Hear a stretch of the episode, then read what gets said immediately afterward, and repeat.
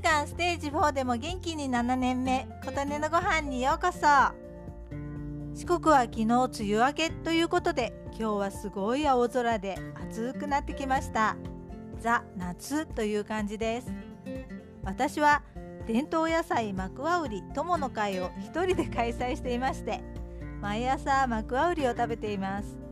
食べれば食べるほどほんのりした甘さが癖になります。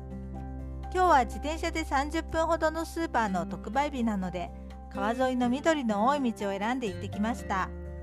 川沿いを山に向かって進みます。セミがわんさか鳴いていました。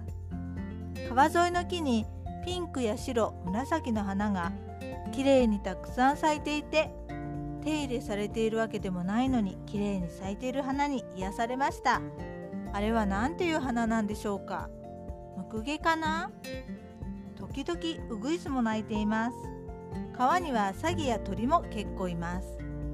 先日は目の前を結構大きなヘビが横切っていてちょっとびっくりしましたが子供の頃に見た記憶が蘇ってきました。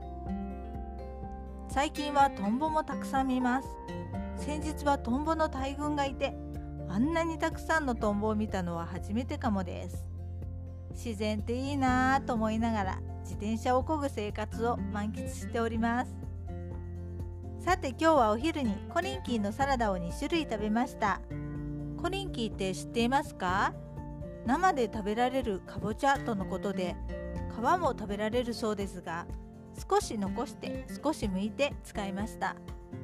半分は一口大にカットして塩と赤じそ酢とオリーブオイルでマリネ風に。半分は薄切りにしてツナ缶とマヨネーズで和えました。マリネの方はスティック人参を食べているのに似ている感じ。マヨネーズで和えた方はポリポリとした食感でどちらも美味しかったです。